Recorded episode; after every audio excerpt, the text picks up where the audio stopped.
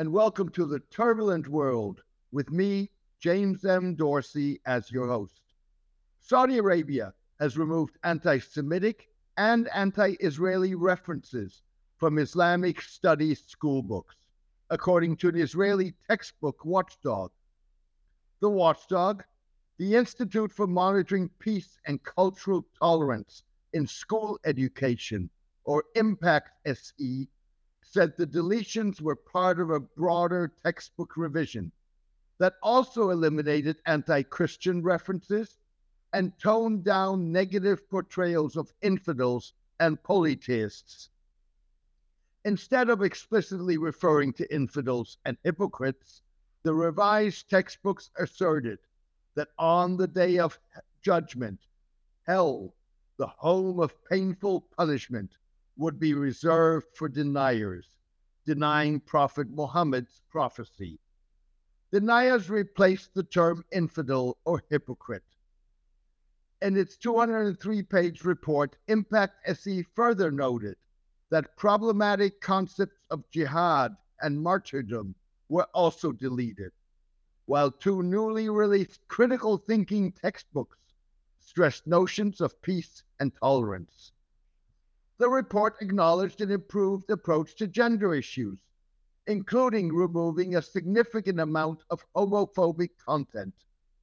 Nevertheless, the textbooks maintained a traditional approach to gender, the report said. However, the review suggested that progress was limited in altering attitudes towards Shiite and Sufi Muslims, considered heretics by Wahhabism, the austere, ultra-conservative strand of Islam that was dominant in the kingdom until the rise in two thousand fifteen of King Salman and his son, Crown Prince Mohammed bin Salman. Some problematic examples remain in the approach to perceived heretical practices associated with the Shia and Sufism, the report said.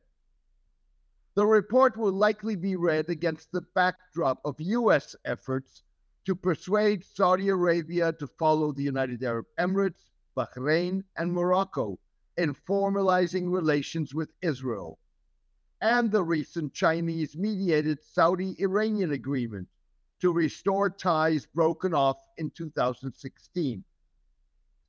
In contrast with the three Arab states that unconditionally established diplomatic relations with Israel in two thousand twenty, Saudi Arabia has made formal relations dependent on Israeli moves to solve its conflict with the Palestinians.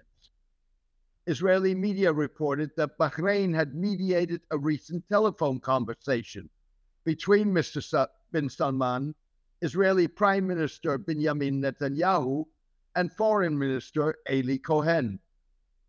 Mister Netanyahu has made diplomatic relations with the kingdom a priority. He has pressed Mister bin Salman to ad- allow direct flights between Israel and Jeddah, the Saudi Red Sea gateway to the Muslim holy cities of Mecca and Medina, during next month's annual pilgrimage.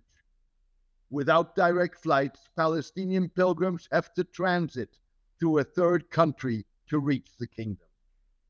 Prospects for resolving the Israeli-Palestinian conflict are dim, with Mister Netanyahu heading the most religiously ultra-conservative and nationalist government in Israeli history.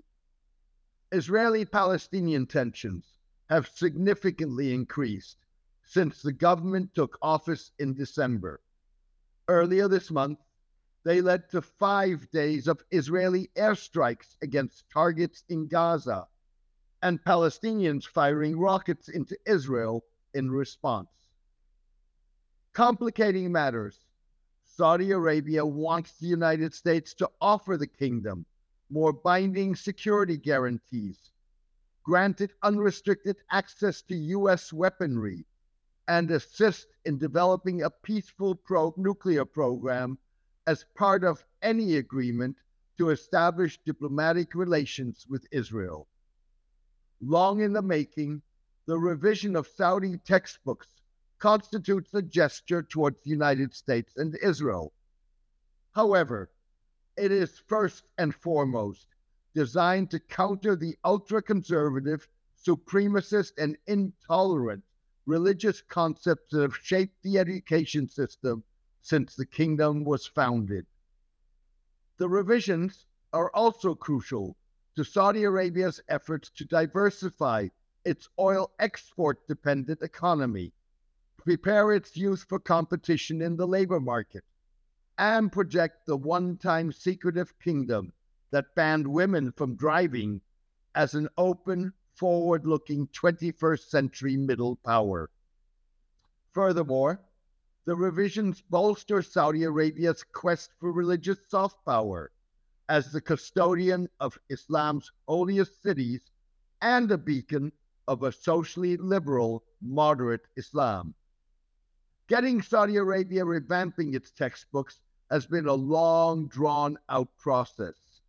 The United States and others have pushed for changes since the September eleventh, two thousand one Al-Qaeda attacks on New York and Washington. Most of the perpetrators were Saudi nationals. Yet, Impact S E, Human Rights Watch, and the Washington-based Institute of Gulf Affairs, a Saudi opposition think tank, first reported progress in two thousand twenty-one. Two decades later. The more limited progress in redressing prejudiced attitudes toward Shiite and Sufi Muslims compared to Jews and Christians suggests the continued influence of ultra-conservative religious thought in Saudi Arabia, despite Mister bin Salman's social reforms. It also puts into perspective the kingdom's reluctance to anchor the reforms in religious as well as civil law, an approach propagated by Indonesia's Nahdlatul Ulama, the world's largest, most moderate Muslim civil society movement. On the plus side, Saudi Arabia's revised textbooks no longer describe visitors to sacred figures' tombs, a widespread Shiite practice, as evil and cursed by the Prophet Muhammad. Nevertheless, textbooks still condemn such visits as innovations banned by Wahhabism. For example, one revised textbook implicitly described tomb visits to supplicate the deceased rather than God as a polytheistic practice to be punished in hell. Students learn that polytheism is dangerous, as it is the most heinous of sins. However, while the two thousand twenty-one edition also taught that those who practice it will be punished with eternity in hell, this was removed in two thousand twenty-two, the report said. At times, the Impact S E report conflated thinking among some Arab and Sunni Muslims with Islam in general, particularly regarding Shiite majority Iran. In one instance, the report noted that in the textbooks, Islamic historical animus towards Persia is maintained through claims that the assassination of the second caliph was a Persian conspiracy. The animus is maintained by some Sunni Muslims, rather than Muslims as such. It relates to the killing by an enslaved Persian of Umar ibn al Khattab, the second of the first four seventh century caliphs to succeed Prophet Muhammad. On an optimistic note, the report concluded, Saudi efforts to reform the curriculum reveal a reasonably consistent step-by-step approach. And one hopes that the approach will be applied to the handful of problematic content remaining in some textbooks. The report did not say that tackling problematic attitudes towards Shiites and Sufis would constitute one indication of how far Saudi rulers are willing to venture in challenging ultra-conservative Muslim precepts. Thank you for joining me today. I hope you enjoyed the podcast. Diplomats, policymakers, investors, executives, journalists, and academics listen to my twice-weekly podcast and or read my syndicated newsletter that is republished by media across the globe. Maintaining free distribution ensures that the podcast and newsletter have maximum impact. Paid subscribers help me cover the monthly cost of producing the newsletter and podcast. Please consider becoming a paid subscriber. You can do so by clicking on Substack on the subscription button at w w w dot james m dorsey dot substack dot com and choosing one of the subscription options. Or support me on Patreon at patreon.com forward slash MIDI soccer. Please join me for my next podcast in the coming days. Thank you. Take care and best wishes.